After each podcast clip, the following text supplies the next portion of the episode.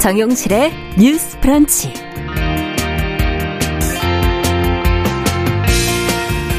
네, 안녕하십니까. 정용실입니다. 광복절인 어제 일본에서는 기시다 후미오 총리를 비롯한 정치인들이 야스쿠니 신사에 공물을 바치고 참배를 했습니다. 이에 대해서 우리 외교부는 유감이라는 대변인 논평을 냈지만 대통령실은 일본이 사전에 설명을 했다고 밝히며 온건한 입장을 보였고, 윤석열 대통령은 광복절 경축사에서 한일 간의 협력을 말했는데요. 자, 이에 대해서 불편한 반응들이 나오고 있습니다. 일본에 대한 우리 정부의 태도는 어땠어야 할까요? 같이 한번 고민해 보겠습니다. 네, 이슬람을 불경하게 묘사했다는 이유로 오랫동안 살해 위협에 시달려왔던 영국 작가 살만 루시디가 최근 강연 중에 피습이 됐지요. 표현의 자유와 종교적 가치란 무엇인지 되묻게 하는 동시에 정치적인 의미도 띠고 있는 그런 사건이었는데요. 이 일을 외신에서는 어떻게 다루고 있는지 오늘 자세히 좀 들여다보겠습니다. 자, 8월 16일 화요일 정용실의 뉴스 브런치 문을 엽니다.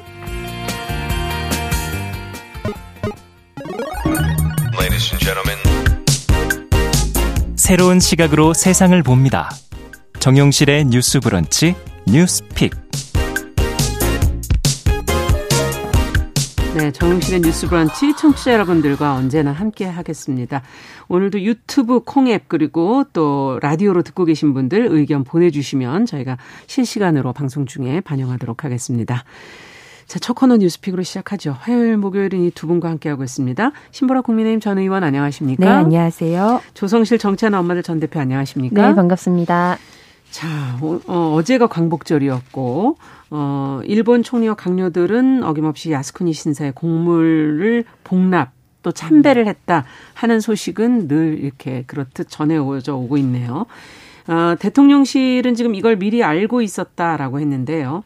어떤 말을 대통령실에서 했는지, 외교부는 그러면 어떤 역할과 어떤 입장을 내놨는지 오늘 먼저 좀 들여다보면서 오늘 이 문제를 좀 생각해보죠. 조 대표님께서 좀 정리해 주세요. 네, 어제 제77주년 광복절을 맞아서 윤 대통령이 광복절 경축사를 한 데 대한 좀 논란이 일고 있습니다. 가장 좀 중심적인 부분은 이제 광복절 경축식 행사에서 있었던 경축사의 내용인데요. 네. 이제 일본의 식민 지배를 정치적 지배로 이제 표현을 했던 부분이라든지 이제 일본과의 관계 설정이나 이런 부분들에 있어서 이제 그동안 이제 광복절에 많이 이제 대통령실에서 좀 발표를 했던 피해자 중심주의나 우리에게 문제가 되고 있는 여러 가지 좀 한일 관계에서의 문제 쟁점은 표현하거나 언급하지 않고 한일 관계의 포괄적 미래상을 제시했던 김대중 오부치 공동선언을 계승해 한일 관계를 빠르게 회복하고 발전시키겠다며 이제 자유를 수십 번 이제 단어를 포함해서 굉장히 중심적인 기치를 자유와 또 대북 관계의 새로운 설정에 두었던데 논란이 일고 있습니다. 그래서 지금 여기 대통령실에서 언급했던 김대중 오부치 공동선언과 같은 경우에는 사실상 현재의 한일 국면에 맞지 않는 표현이고 역사적인 어떤 현재의 상황이라든지 이런 것과 바로 등치시켜서 볼 수 없다라는 비판도 일고 있는 상황입니다. 네. 자, 그러면 어떻게 들여다봐야 될지, 지금 극일 메시지가 없다, 한일 관계 개선 의지만 있다, 이런 지금 비판도 나오고 있고요. 그 와중에 이제 야스쿠니 복납 소식은 또 전해지고 있고, 자, 이를 사전에 알았다는 것은 경축사의 뉘앙스를 좀 달리 했어야 하는 건가, 아쉽다, 이런 지금 지적들이 나오는데 두 분은 어떻게 보십니까? 신보라 의원께 먼저 좀 여쭤볼까요? 네, 우선 어제 광복절 경축사의 어떤 전체적인 기조, 그러니까 늘 대통령이 상징적으로 어떤 발언을 하는 것 중에 중요한 이 담화가 실은 이제 또 광복절 경축사고 어제 전체적인 기조에서 가장 중요하게 강조됐던 건 자유였던 것 같아요. 과거, 현재, 미래를 관통하는 어떤 키워드라는 측면에서 자유를 언급하고 그러한 과정에서 한일 관계의 대응 원칙도 그런 우리가 일본의 지배로부터 자유를 획득하는 과정이었다면 이제는 미래로 나아가기 위한 보편적 가치로 그런 자유를 추구하기 위해서도 한일 관계가 이제 미래의 지향적인 관계로 나아가야 된다. 이런 기조를 실은 짧고 이제 굵게 표현을 한 거라고 보이고요. 네. 그런 측면에서 실은 문재인 정부와 차별화된 이제 뭐 윤석열 정부의 한일 관계는 어떤 것이냐라고 했을 때 어쩌면 이제 문재인 정부에서 한일 위안부 합의랄지 이런 것들을 다 무위로 돌리고서 했지만 사실상 적대적 관계에서만 있었지 적대적 관계로부터 어떤 보상이나 네. 어떤 뭐 외교적 해결이나 네. 이런 것들이 주어져 있지 않은 상황이기 때문에 그렇다면 우리는 오히려 미래를 지향하는 과정에서 과거사 문제도 해결해 나가겠다. 이제 그런 기조의 변화를 저는 보여준 거라고 봅니다. 네. 다만 일각에서 이 야스쿠니 강요 참배가 이어진 데에 대해서 왜 입장이 없었느냐 사전에 그렇죠. 알고 있었다면 예. 저는 이거는 어떤 외교적 프로토콜의 대응 기조였다고 보여요. 왜냐하면 이 야스쿠니 강요 참배가 2020년부터 3년째 계속 반복해서 진행이 되는데 예. 2020년 당시에는 또 문재인 정부 시절이었고 당시에도 문재인 대통령의 경축사에서는 어쨌든 일본 정부와 뭐 강제징용 피해자에 관한 협의를 할 수 있고 그 협의의 문을 활짝 열어두고 일본 정부 마주 앉을 준비가 되어 있다 이런 워딩을 했고 그것과는 별개로 외교부 논평으로 대변인 논평으로 네. 이 야스쿠니 참배에 대해서 굉장히 실망했다. 책임 있는 지도자들의 진정한 반성과 행동을 보여야 된다. 이렇게 대변인 논평으로 따로 나갔거든요. 네. 그 기조가 2021년도에도 똑같이 이어졌고요. 2022년도 똑같은 상황으로 이렇게 대응을 한다고 보았을 때 네. 이건 어떤 일종의 외교적 대응 프로토콜이 아니냐. 저는 이렇게 보고 있습니다. 외교적 프로토콜과 경축사 이 담화 내용은 이제 별개로 네. 움직인다 지금 그런 얘기신 거죠? 네. 그렇다면 어떻게 보십니까? 조 대표님께서는. 네, 저는 좀 다르게 보고 있는데요. 네.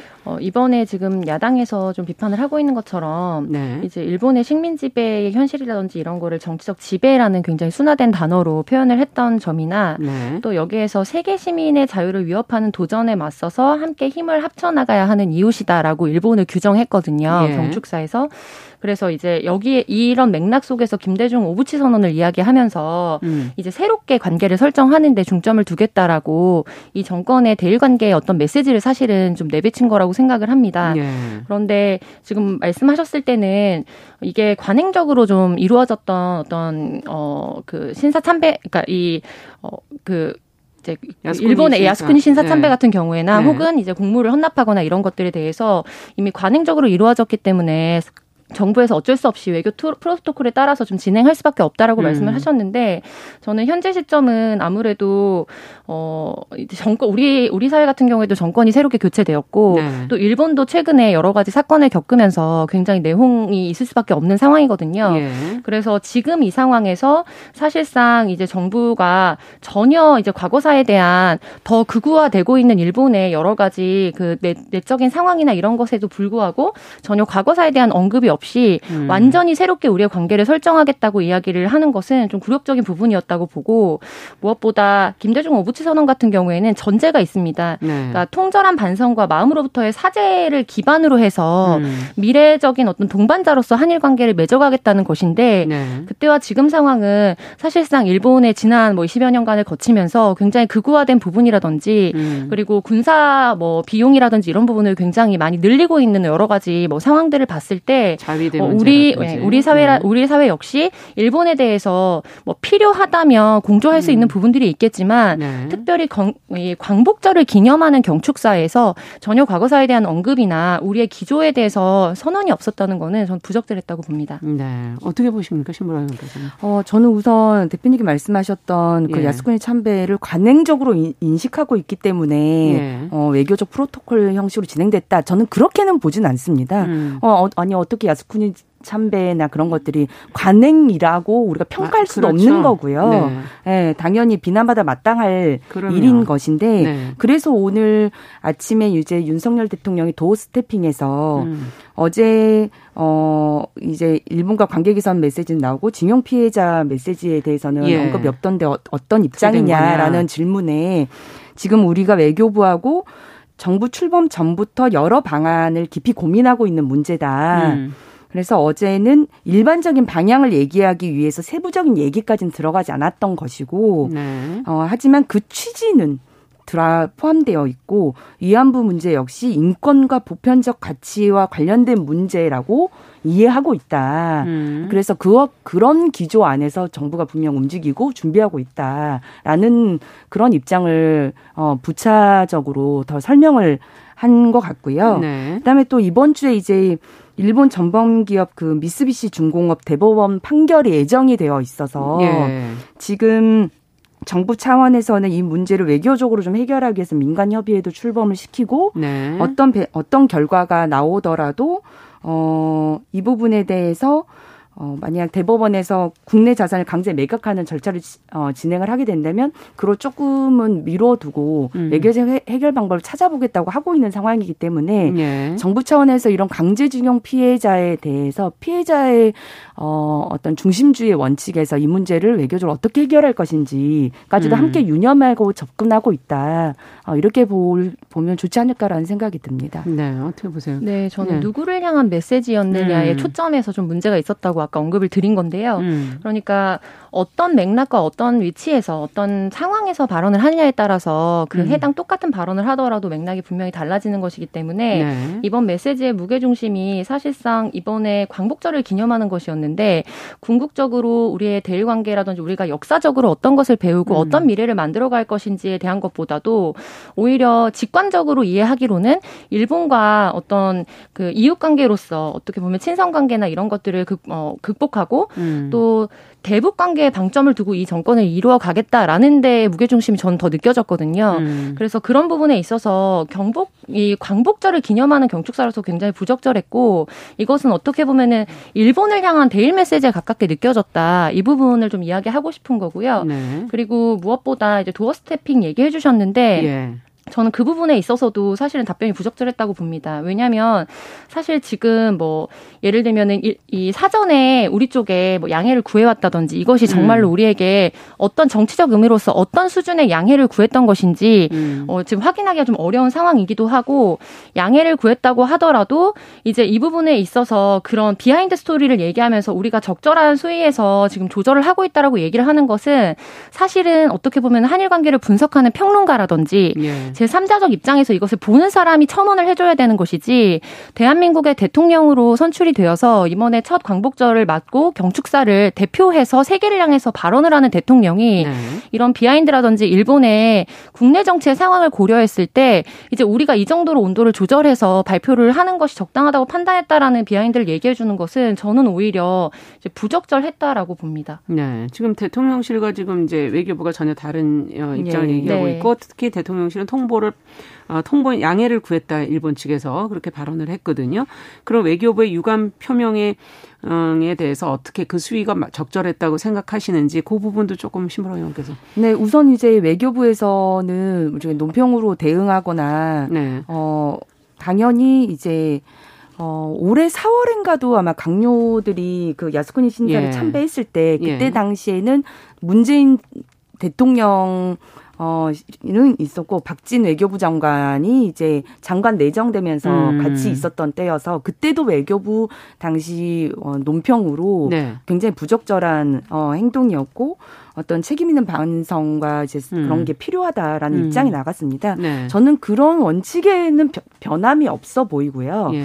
다만 대통령실의 조금 해명이 뭔가 양해를 구했다는 식인데 그게 무슨 그런 의미일까요? 거라 저는 양해를 구했다는 느낌은 잘못된 조금 표현이 아니었을까 좀 싶어요. 그냥 어떻게 보면 그냥 정보를 제공해왔던 거죠. 왜냐하면 그 전해에도 그 당시에는 아베 총리 예.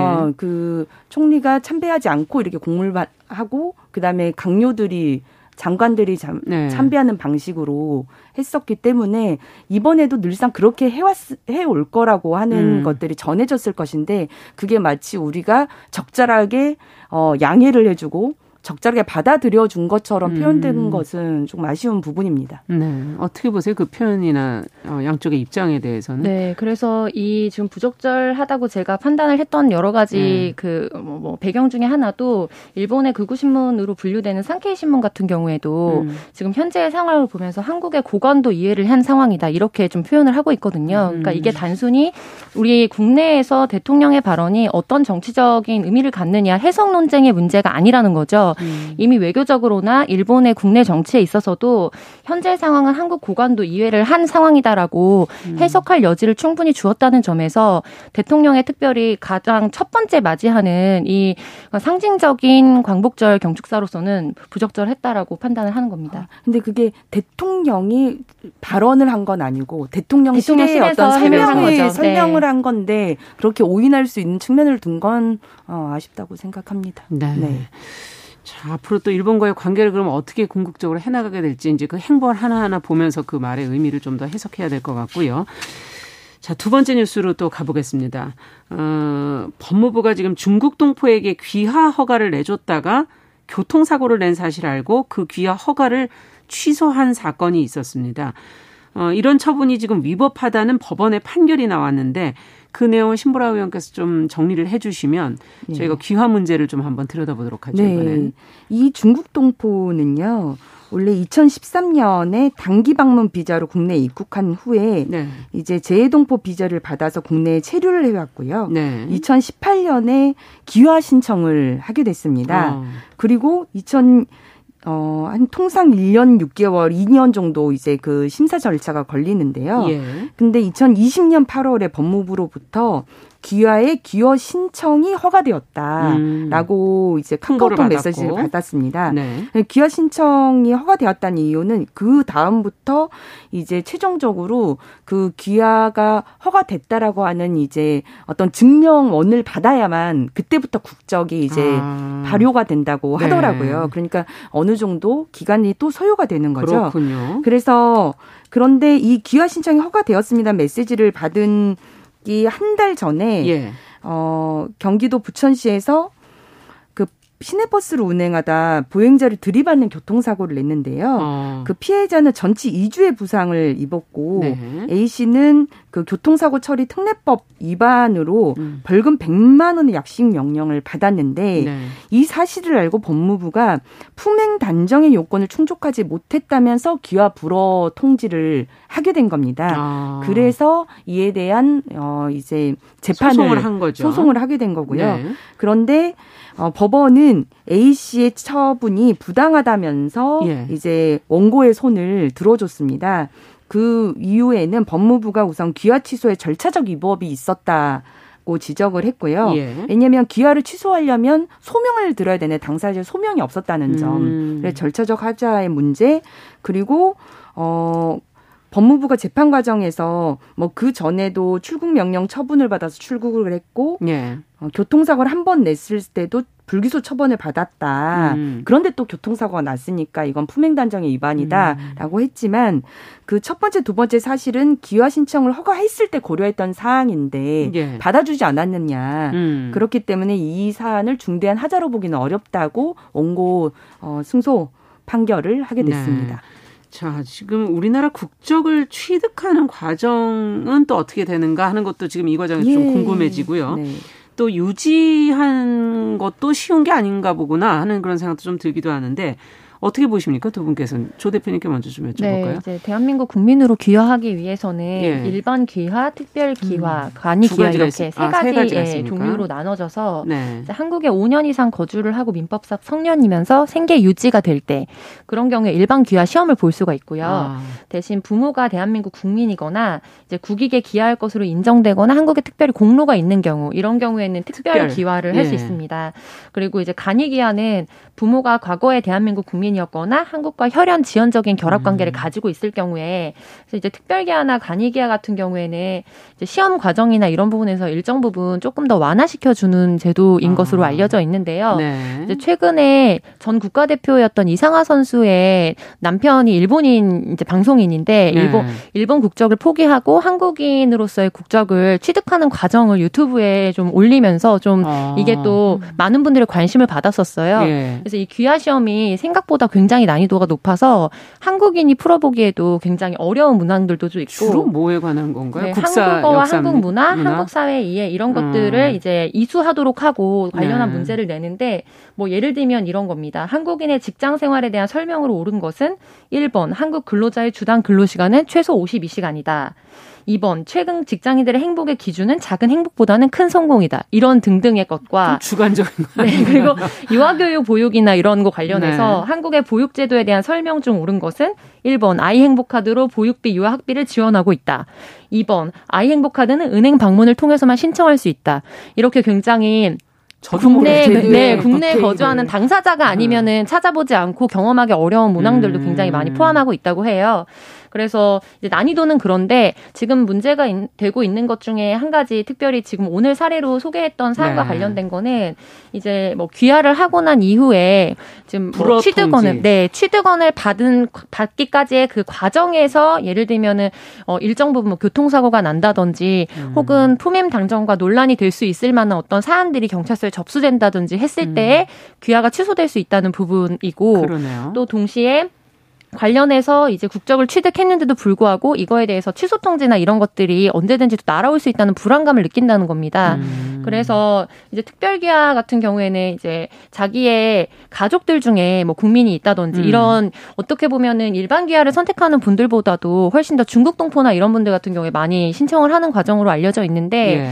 뭐 생업으로 버스 운전을 하다가 실수로 사고를 냈는데도 불구하고 그것과 관련해서 이것이 뭐 취소의 뭐 여지가 된다든지 예. 이런 부분은 굉장히 국내에 거주하는 기간 동안에도 굉장히 불안한 요소로 좀 작용을 할 수 있고요. 그렇겠네요. 네, 또 넓게 보자면 이제 우리 국내의 남성과 결혼을 하거나 여성과 결혼을 해서 이제 국적을 취득하게 된 경우에 가정폭력이라든지 이런 것들에 노출돼서 이혼을 하게 되고 이럴 경우에도 실질적으로 결혼관계를 유지하지 않고 덧붙여 생계 유지가 쉽지 않을 경우에는 바로 이제 우리의 국적이 좀 유지되기가 어려운 그런 어려움들이 있습니다. 그래서 많은 이제 여성들이 예를 들면 이 법의 취지나 이런 부분에 실질적인 혼인관계가 아님에도 불구하고 국적 취득을 위해서 이거를 이용하는 사람들을 걸러내기 위한 것인데 이것이 많은 사람들에게 실질적인 법의 취지보다도 좀 장애물로 작용을 하고 있다는 것이 오랫동안 문제로 제기되어 왔습니다. 네, 지금 귀화 불허의 조건들이 너무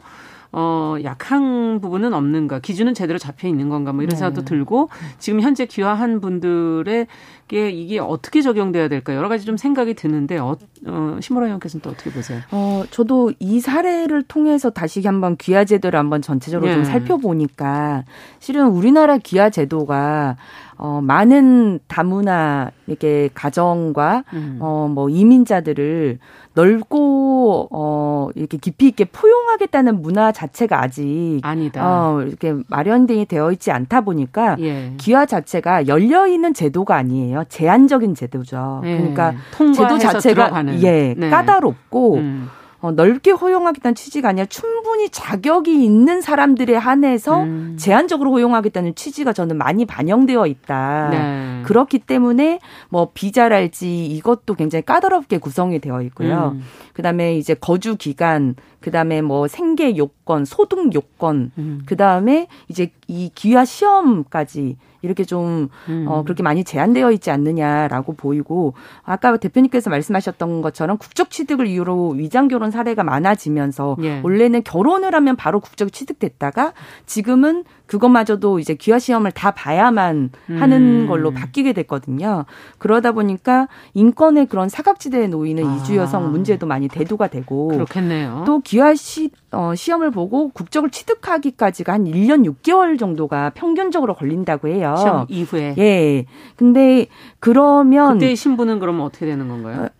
그때는 1년 6개월 그러니까 동안. 그걸 이제 취업비자를 갖고 있거나 체류기간을 갖고 있거나 이제 그런 거긴 한데 그것 때문에 이제 중간에 사각지대에 문제가 있는 게 또 이주 배경 청소년들의 문제가 있다고 합니다. 그렇군요. 왜냐하면 성인이 되어야만 국적 취득이 이제 가능해지는데 그럼 19살이 되는 고3 때 이제 국적 취득을 시작해야 되는데 졸업 후에 바로 취직이 안 되는 거예요. 그렇겠네요. 왜냐하면 국적 취득을 기다려야 되니까. 맞습니다. 이런 사각지대도 좀 개선해야 된다고 하는 제언들도 많이 있습니다. 네, 개선해야 될 내용들이 많은데 오늘 저희가 다 다룰 수는 없네요. 시간상. 예, 오늘 뉴스픽 조성실 정치하는 엄마들 전 대표 신보라 국민의힘 전 의원 두 분과 함께 이야기 나눠봤습니다. 말씀 잘 들었습니다. 감사합니다. 네, 감사합니다. 잠시 후에 돌아오겠습니다.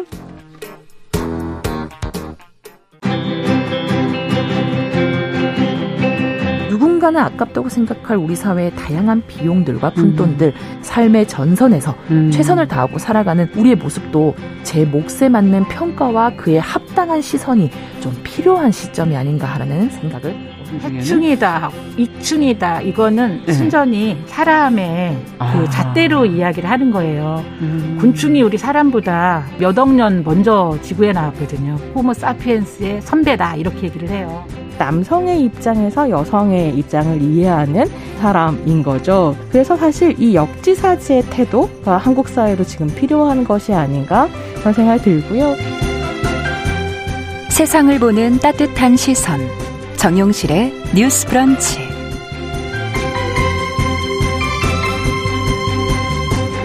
네, 정용실의 뉴스 브런치 듣고 계신 지금 시각 11시 31분입니다. 이번에는 시인의 눈으로 뉴스와 세상을 보는 시간이죠. 시시한가. 오늘은 방수진 시인 전화 연결하겠습니다. 안녕하세요. 네, 안녕하십니까. 네, 오늘은 어떤 뉴스 들어볼까요? 네, 저희 지난주 중부지방에 기록적인 폭우가 내려서 피해가 상당했지 않았습니까? 네. 네, 이번 주도 곳곳에 비가 계속 내린다고 하는데요. 이 비 피해가 크게 발생한 가운데 다른 사람들을 위해서 위협을 무릅쓰고 뛰어든 시민들의 용감한 이야기가 많이 보도됐습니다. 맞아요. 네, 그 사례들을 좀 간단히 소개해드릴까 하는데요. 예. 침수된 도로에 고립돼서 이제 살려달라고 외치는 운전자를 구한 한 남성의 영상이 시민의 제보로 좀 보도도 됐었고 네. 뿌연 설탕물이 목까지 차오르는 상황에서도 이분은 참 침착하게 여성에게 플라스틱 주차금지대를 지어준 뒤 물살을 가르며 헤엄쳤다고 합니다. 이 모습은 근처에서 다른 시민이 촬영한 영상을 통해 화제가 됐는데 나중에 국방부 소속의 20대 공무원이라는 사실이 알려지기도 했었죠. 네. 네. 용인시에서도 한밤중에 하천이 범람해서 차 안에 갇힌 주민을 발견한 뒤 지인들과 함께 급류를 헤치고 구해낸 통장님의 이야기가 화제가 됐고요. 경기 의왕시에서는 산사태로 인해서 새벽에 아파트 단지 인근 산책로가 물에 잠기자 아파트 경비실이 주민들에게 도움을 요청하는 방송을 했고 네. 3, 4식량의 주민이 쓰레기 바퀴 등 도구를 들고 모여들어서 함께 상황을 해결한 사례도 있다고 합니다. 예. 네, 또 있습니다. 또 밤 10시 포구 한복판에 침수차 수십 대가 뒤엉킨 모습을 보고 자신의 지프차를 끌고 나가서 6대의 차량을 구조한 공익근무요원 그리고 신대방 삼거리 인근에서 급류로 이제 떠내려가는 할아버지의 살려달라라는 소리를 듣고 빠르게 몸을 날려서 구해낸 회사원 예. 무릎까지 물에 찬 새벽 삼성동 시장에서 맨홀 뚜껑을 빼내 피해를 막은 2명의 상인 등등 뭐 많은 분들 알고 계실 것 같습니다. 네. 네. 참 대단하신 분들이에요. 네. 네. 참 용감한 분들이 참 많은 것 같은데요. 네. 이게 저는 자칫 잘못하면 다치거나 생명을 잃을 수도 있는 상황이잖아요. 이런 상황에서 참 자신의 지프차를 끌고 나가서 침수된 차량 6대를 구조해낸 영웅 시민의 사례가 사실은 가장 인상에 남더라고요. 그러셨군요. 네. 네. 자신도 폭우를 뚫고 이제 나가서 몸을 던지기가 쉽지 않았을 텐데 어려움에 처해진 사람들을 도와야 한다는 마음 하나로 그런 행동을 했던 시민의 용기에 정말 박수를 보내고 싶습니다. 네. 네. 네. 저는 이번 기회를 빌어서 좀 저를 지키기 위해서뿐만 아니라 남을 지키기 위해서도 수영과 운전을 꼭 숙지해야 되겠다. 이런 생각을 하게 됩니다. 그렇군요. 참 우리 사회 분위기를 비관적으로 얘기하실 때 보면 너무 이기주의, 개인주의 이런 게 팽배하다 이런 얘기들 하는데 이번에 이런 상황들을 보면은 위험한 상황에서 몸을 던져서 또 힘을 모아서 사람들을 구하고 하는 모습들을 보면서 아직도 공동체 의식 이런 거는 드러나는구나 결국은 좀 희망적인 그런 생각도 들었어요, 저는.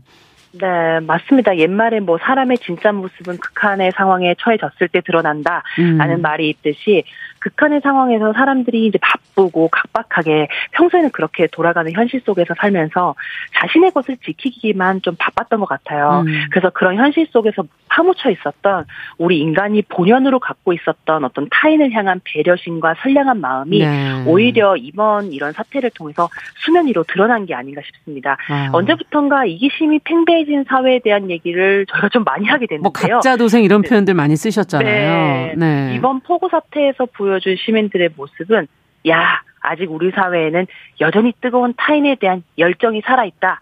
이 사회 아직 살만하다. 이 메시지를 좀 전달해 준 게 아닌가 싶습니다. 네, 바로 우리 옆에 계신 것 같은 그런 분들인데 이분들은 어떤 마음으로 이렇게 용감하게 나서게 됐을까요?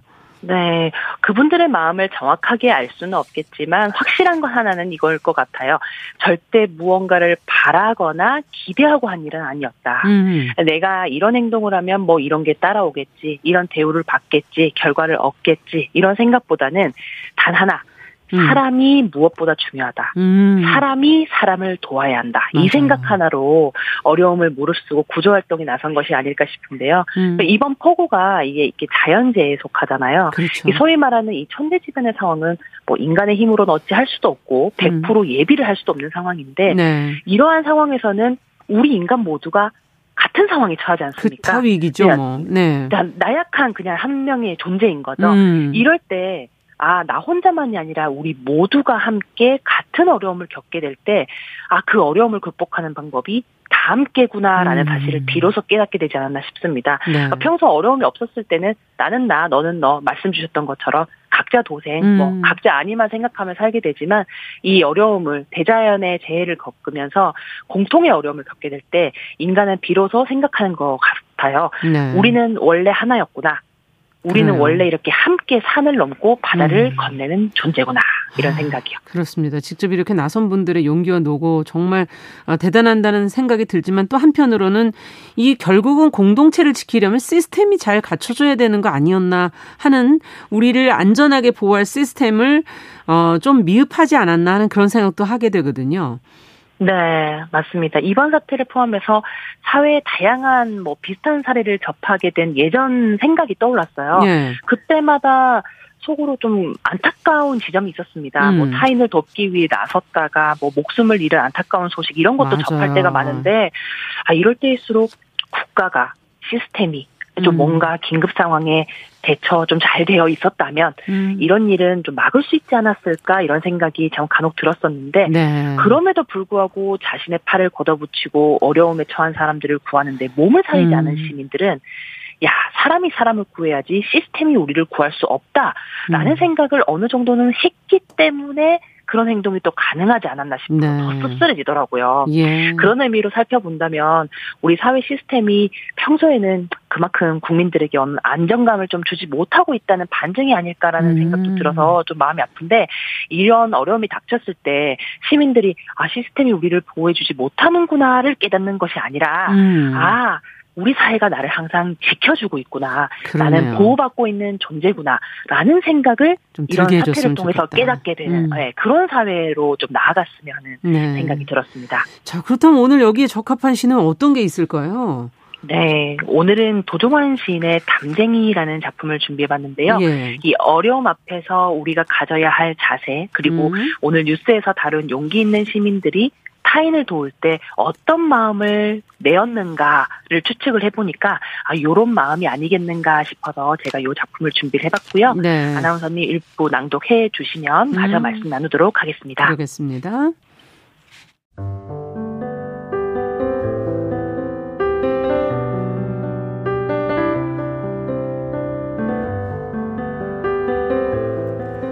담쟁이 도종환.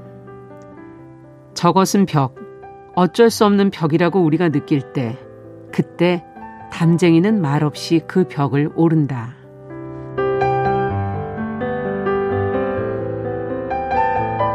한 뼘이라도 꼭 여럿이 함께 손을 잡고 올라간다.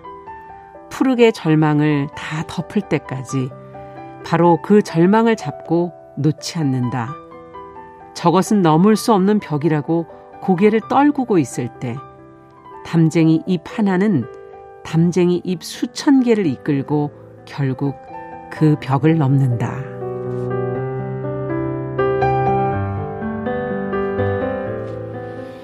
아, 이 담쟁이란 시를 읽으면서 뭔가 먼저 뛰어든 첫 번째로 뭐 퍼스트 펭귄 뭐 이런 얘기도 옛날에 들어본 적이 있는데 제일 먼저 뛰어든 참 두려운데 한 그런 모범적인 시민의 모습이 그려지네요. 맞습니다. 타인의 어려움을 구하기 위해서 용감히 뛰어든 여러 시민들의 이야기를 오늘 함께 나눠보지 않았습니까? 네. 이게 단순히 용감한 시민들이다라고 생각하기에는 저는 우리 사회에 시사하는 바가 훨씬 더 크다고 봅니다. 예, 보통 주변 사람들이 공경에 처했을 때 아, 저것은 내가 관여할 바가 아니야. 저건 내가 해결하지 못해. 라는 생각으로 지나쳐버리거나 도움을 주지 않고 지나갈 수도 있지만 함께 손을 잡고 올라가면 꼭 넘을 수 있다라는 생각으로 용감히 먼저 도움의 손길을 뻗는 사람들 분명히 우리 사회에 있거든요. 이 도종환 시인의 말처럼 이런 시민들의 용기 있는 태도는 남들이 다 절망이라고 말하는 것에 다 넘을 수 없는 벽이라고 말하는 절체절명의 순간에도 묵묵히 말없이 수천 개의 담쟁이 잎을 이끌고 오르는 담쟁이의 그 첫 번째 잎과 닮았다는 생각을 해봤습니다. 그리고 앞으로 우리 사회가 우리 시민의식이 나아가야 할 방향도 어쩌면 이 담쟁이 넝쿨의 모습에서 힌트를 얻을 수 있지 않을까 싶네요. 네. 네, 이번 폭우 사태에서 용기 있게 도움의 손길을 내밀어 주신 시민 여러분들은 비록 누군가는 뭐 한 번의 도움일 뿐이다, 단 하나의 용기다 이렇게 말하는 사람도 있겠지만 저는 그 용기가 이끌어낼 앞으로의 사회적 파장과 선한 영향력에 우리가 좀 더 집중해야 된다라고 생각이 듭니다. 이 담쟁이 잎 하나가 수천 개의 담쟁이 잎을 이끌고 절벽을 막 올라가듯이 그 한 분의 용기가 앞으로의 수천 개에 뒤따라오는 용기 그리고 그 용기로 인한 행동으로 이어질 수 있게 만드는 멋진 디딤돌이 되어줄 거라고 저는 믿기 때문인데요. 네. 그 단 한 뼘이라도 손을 꼭 맞잡고 오르는 담쟁이 잎처럼 우리도 좀 서로와 서로의 손을 잡고 서로를 위하고 서로를 구하고 서로를 도움을 주며 함께 살아갔으면 하는 생각을 해봤어요. 네. 그래서 여러분들은 오늘 또 누구의 손을 잡고 또 한 뼘 한 뼘 이렇게 나아가고 계실지 궁금해하면서 네 오늘 저 준비한 얘기는 여기서 마무리하도록 하겠습니다. 네, 오늘 시시한가는 폭우로 위험한 상황 속에서 다른 사람을 위해서 용기를 낸 시민들 이야기 저희가 같이 나눠봤습니다.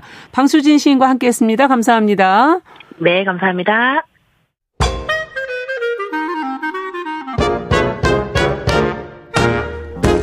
모두가 행복한 미래 정용실의 뉴스 브런치.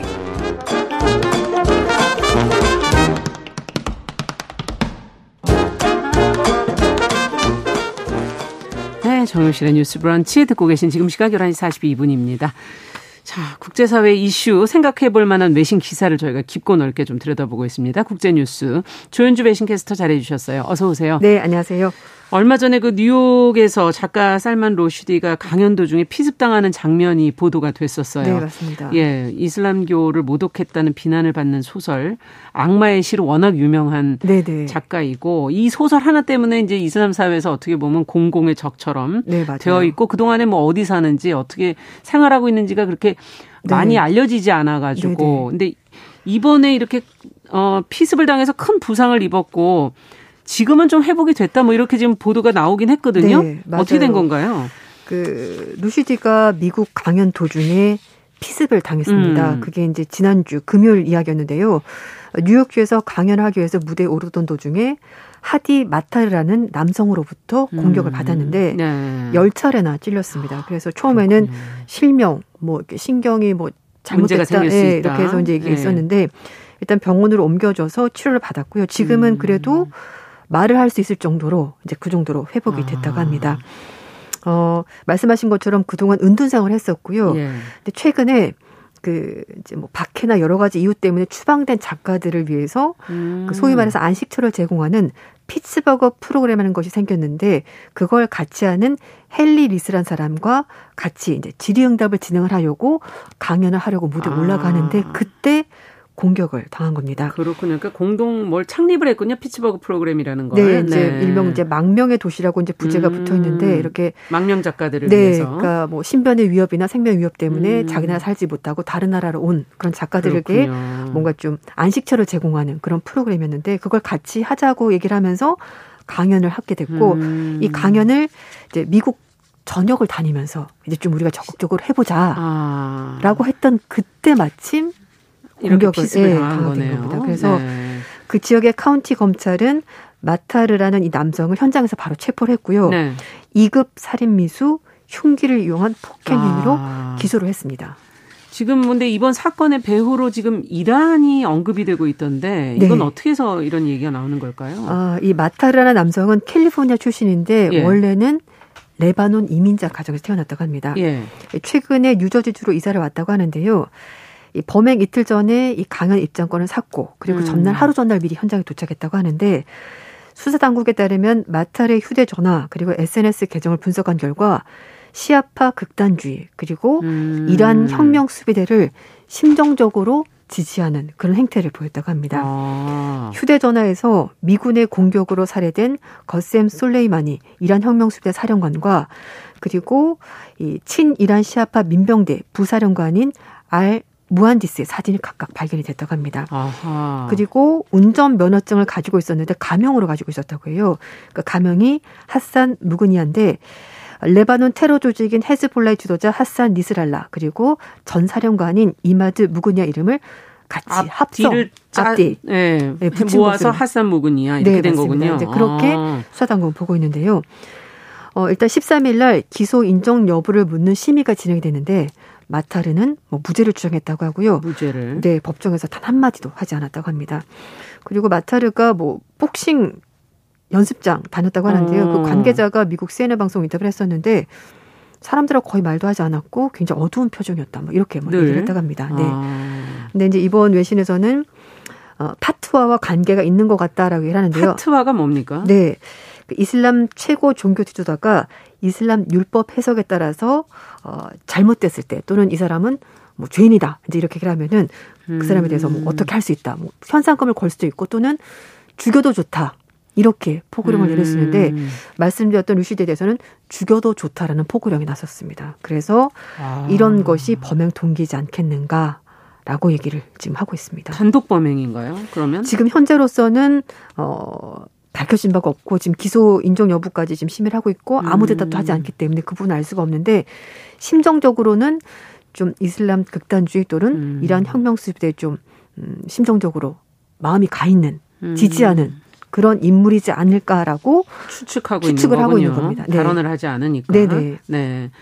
사실 루시디가 그 악마의 시라는 작품을 발표하고 나서 뭐 죽이겠다는 그런 언급들이 많았기 때문에 네. 위협을 느껴서 상당 기간 이제 숨어 있었지 않았습니까? 네, 맞습니다. 말씀드린 것처럼 파투아 그러니까 소위 말해서 포고령이 발령이 됐고 그래서 이슬람 최고 종교 지도자가 없애도 좋다라는 그런 얘기를 한 것이기 때문에 좀 극단주의 성향의 사람들은 그를 늘 없애겠다고 쫓아다녔던 거죠. 도대체 사실. 어떤 작품인지 조금 더 알고 싶어요. 네. 이 악마의 시라는 근데 소설이. 이거에 대해서 예. 좀 약간 논란의 여부가 있는데 이게 1988년에 나온 작품이고요. 네. 이제 뭐 이슬람교 그 신성 모독이 있다라는 그런 주장을 이슬람 국가에서는 하고 있습니다. 이 소설은 두 명의 인도인이 비행기 사고 이후에 살아남은 다음에 어떤 일이 벌어지는지 이제 그런 소설인데요. 이슬람교를 비롯해서 여러 가지 종교적인 묘사가 되어 있다고 합니다. 그런데 이슬람교 예언자의 무하마드를 모욕하는 그런 부분이 들어있고 또 무하마드의 부인 이름을 창녀 이름으로 똑같이 쓰면서 이제 부인들까지 모욕을 했다 이제 이렇게 얘기를 하고 있는데요. 네. 거기에서 또 이슬람 신자들 주장으로는 무하마드가 다신교 신자를 인정하는 발언했다가 뭐 이걸 취소했다라고 얘기했는데 그 이슬람교는 유일신 알라신만 믿는데 이것 역시 또 신성 모독이다 이렇게 얘기를 하는 겁니다. 이 소설이 발간되고 나서 그 다음에 이란의 최고 종교 지도자인 호메네이가 이슬람 교도들을 상대로 해서 말씀드린 것처럼 루시드를 없애도 좋다라는 종교적인 포고령, 파투아를 내렸고요. 그러자 세계 곳곳의 극단주의자들이 이 포고령을 따르겠다면서 그를 노린 겁니다. 그래서 실제로 목숨을 잃은 사람도 있습니다. 이 악마의 시를 번역한 일본 번역가는요. 1991년에 도쿄에서 괴한에게 살해가 됐었는데 범인은 잡지 못했고 공소시효가 끝났고요. 못 찾은 거네 결국은요. 네. 이 소설이 사실 세계 여러 언어로 번역이 됐거든요. 그래서 이탈리아, 터키, 노르웨이 번역가들도 공격을 받거나 신변의 위협을 실제로 당한 적이 있었습니다. 아 그렇군요. 네. 그러면 이란은 지금 어떤 반응을 보이고 있습니까? 뭐 공식적인 대응이나 반응이 나왔나요? 네. 이란 외무부 대변인 15일에 정례 브리핑을 했는데요. 이란 정부는 루시디 피습 사건과 아무런 관련이 없다. 이렇게 선을 그었습니다. 그렇지만 루시디가 이슬람뿐만 아니라 신성한 종교를 모욕한 것이고 그래서 종교인들의 분노를 키워서 화를 자초한 거다. 결국은 루시디 자신 그리고 루시디를 지지하는 사람들에게 이번 사건에 책임이 있다. 이렇게 반박했습니다. 근데 뭐 이번 사건이 파투아와 관련이 있을 수 있다. 이제 이런 뭐 여러 가지 얘기도 나오고 있는데요. 이란의 보수 언론들은 이번 사건에 대해서 사탄이 공격을 받은 거다. 이렇게까지 얘기를 하고 있고요. 이란 한 강경 보수진은 변절자이자 악마 루시디를 뉴욕에서 공격한 용감한 이 사람에게 찬사를 보낸다. 뭐 이렇게까지 얘기를 하고 있습니다. 지금 이게 보수 신문에서 나온 거죠? 네. 그리고 또 일부 이슬람 신자들 역시 뭐 환영한다라고 얘기를 하고 있고요. 파키스탄의 강경파 이슬람 정당에서도 루시딜은 세상에서 없어져야 마땅한 사람이다. 뭐 이렇게까지 얘기를 하고 있습니다. 네, 참 종교를 모독했다는 이유로 그것도 팩트가 아니고 소설 속에서 이런 내용을 다뤘다는 것만으로도 종교 지도자가 사람을 죽여도 좋다라고 말한다는 게 이게 종교의 교리라고 봐야 되나요? 저는 그 생명 존중 뭐 이런 게 종교의 가장 중요한 거 아닌가요? 사랑 뭐 사실 모든 종교가 더불어 같이 좀 잘 살자. 우리 서로 사랑하고 살자. 그러니까요. 약한 사람 도와주자. 다 우리 형제, 자매다. 이런 교리인데요. 그래서 사실 이런 사건을 보면 굉장히 안타깝기도 하고 사람들이 곡해를 하는 걸 아닐까. 저는 사실 그런 생각 들거든요. 일단 뭐 조 바이든 대통령도 굉장히 충격에 빠졌다. 그렇죠. 이렇게 얘기를 하고 있고요.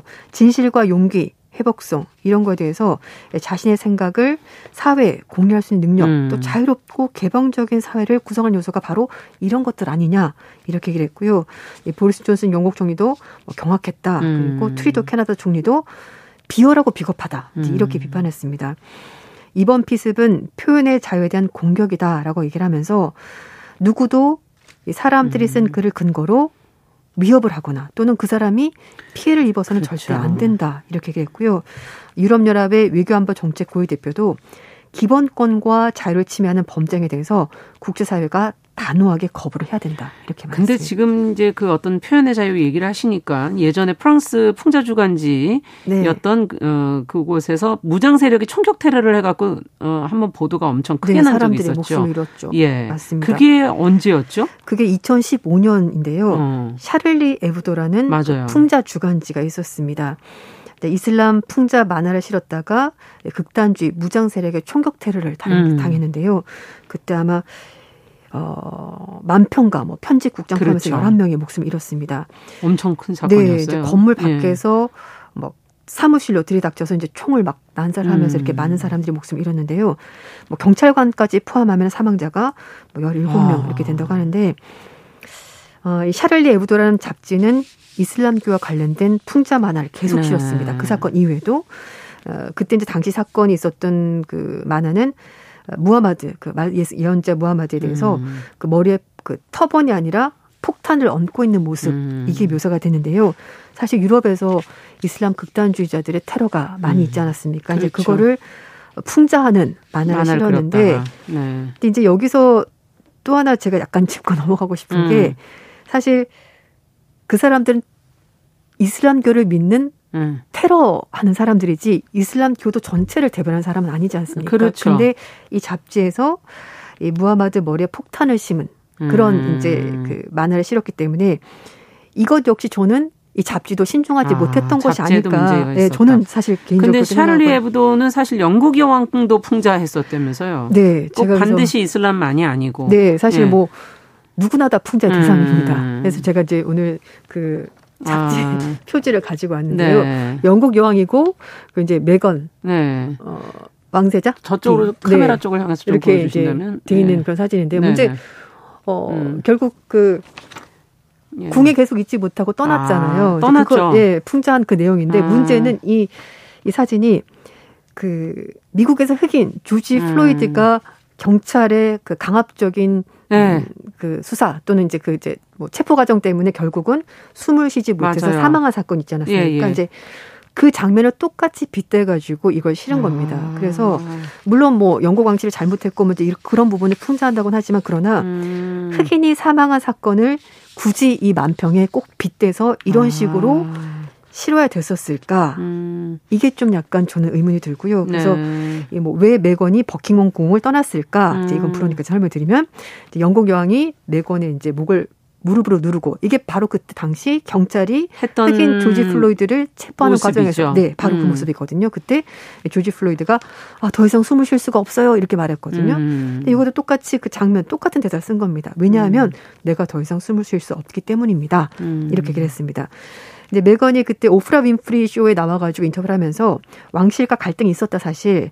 이제 메건이 있었죠. 흑인과 혼혈 사이에 태어나지 않았습니까? 네. 그래서 왕실에서도 내가 흑인 혼혈이라는 것 때문인지 모르겠지만 어쨌든 피부색에 대해서 다들 궁금해했고 나는 인종차별을 받았다. 당했다. 이렇게 얘기했습니다. 영국에서도 샤를리 에브도의 만평에 대한 비판이 있었습니다. 그러니까 인종평등연구소 관계자는 만평이 모든 측면에 잘못됐다라고 얘기를 하면서 이 흑인 희생자가 있는 이 장면을 굳이 여기서 써야 되냐. 인종주의 비판의 경계를 확장한 것이고 인종주의를 조소하거나 어렵네요. 네. 비판한 것 아니냐. 예. 조롱거리로 만들었다는 거죠. 결국은 그러니까 이 풍자의 방식, 표현 어디까지가 정말 표현의 자유일까 이런 생각도 한번 해보게 되네요. 네, 맞습니다. 이제 소설은 원래 그 작가의 자유로운 그 자기 상상력의 발휘, 물론 그런 것도 충분히 존중해야 되고 그렇긴 한데요. 그리고 이제 또 한편 그 악마의 시 그 말씀을 드렸는데 이걸 직접 번역하신 분이 우리나라 언론과 인터뷰를 하셨는데요. 네. 김진주 네. 씨라고 하는데 이 소설을 직접 읽어보면은 이게 이슬람교를 뭐 신성모독했다고 보기는 어렵다라고 얘기를 하십니다. 그래서 그러니까 제대로 해석한다면. 네, 그래서 이거 작품 전체를 보면 좋은데 일부만 보고서는 이슬람교에서 너무 문제 삼는 것 그리고 또 풍자를 할 때도 물론 이건 자유 표현이긴 합니다만 그것을 해석할 때 독자들이 그렇죠. 어떻게 생각할지 그리고 이 풍자가 혹시라도 누군가에게는 인종차별적인 요소가 그렇죠. 아닌지 누군가를 인신공격하는 것은 아닌지 도려 공격은 아닌지 네, 그거를 네. 좀 더 생각을 해보고 풍자의 진짜 의미 그리고 그 언론의 자유 또는 표현의 자유에 대해서 맞습니다. 좀 신중하게 생각을 하고 언론이라는 게 일종의 칼이기 때문에 맞아요. 항상 조심해야 되는 맞습니다. 거죠. 국제뉴스 조윤주 배신캐스터와 함께 내용 살펴봤습니다. 말씀 잘 들었습니다. 네, 감사합니다. 네, 조윤실의 뉴스 브런치도 오늘 순서 여기서 인사드립니다. 내일 뵙겠습니다. 안녕히 계십시오.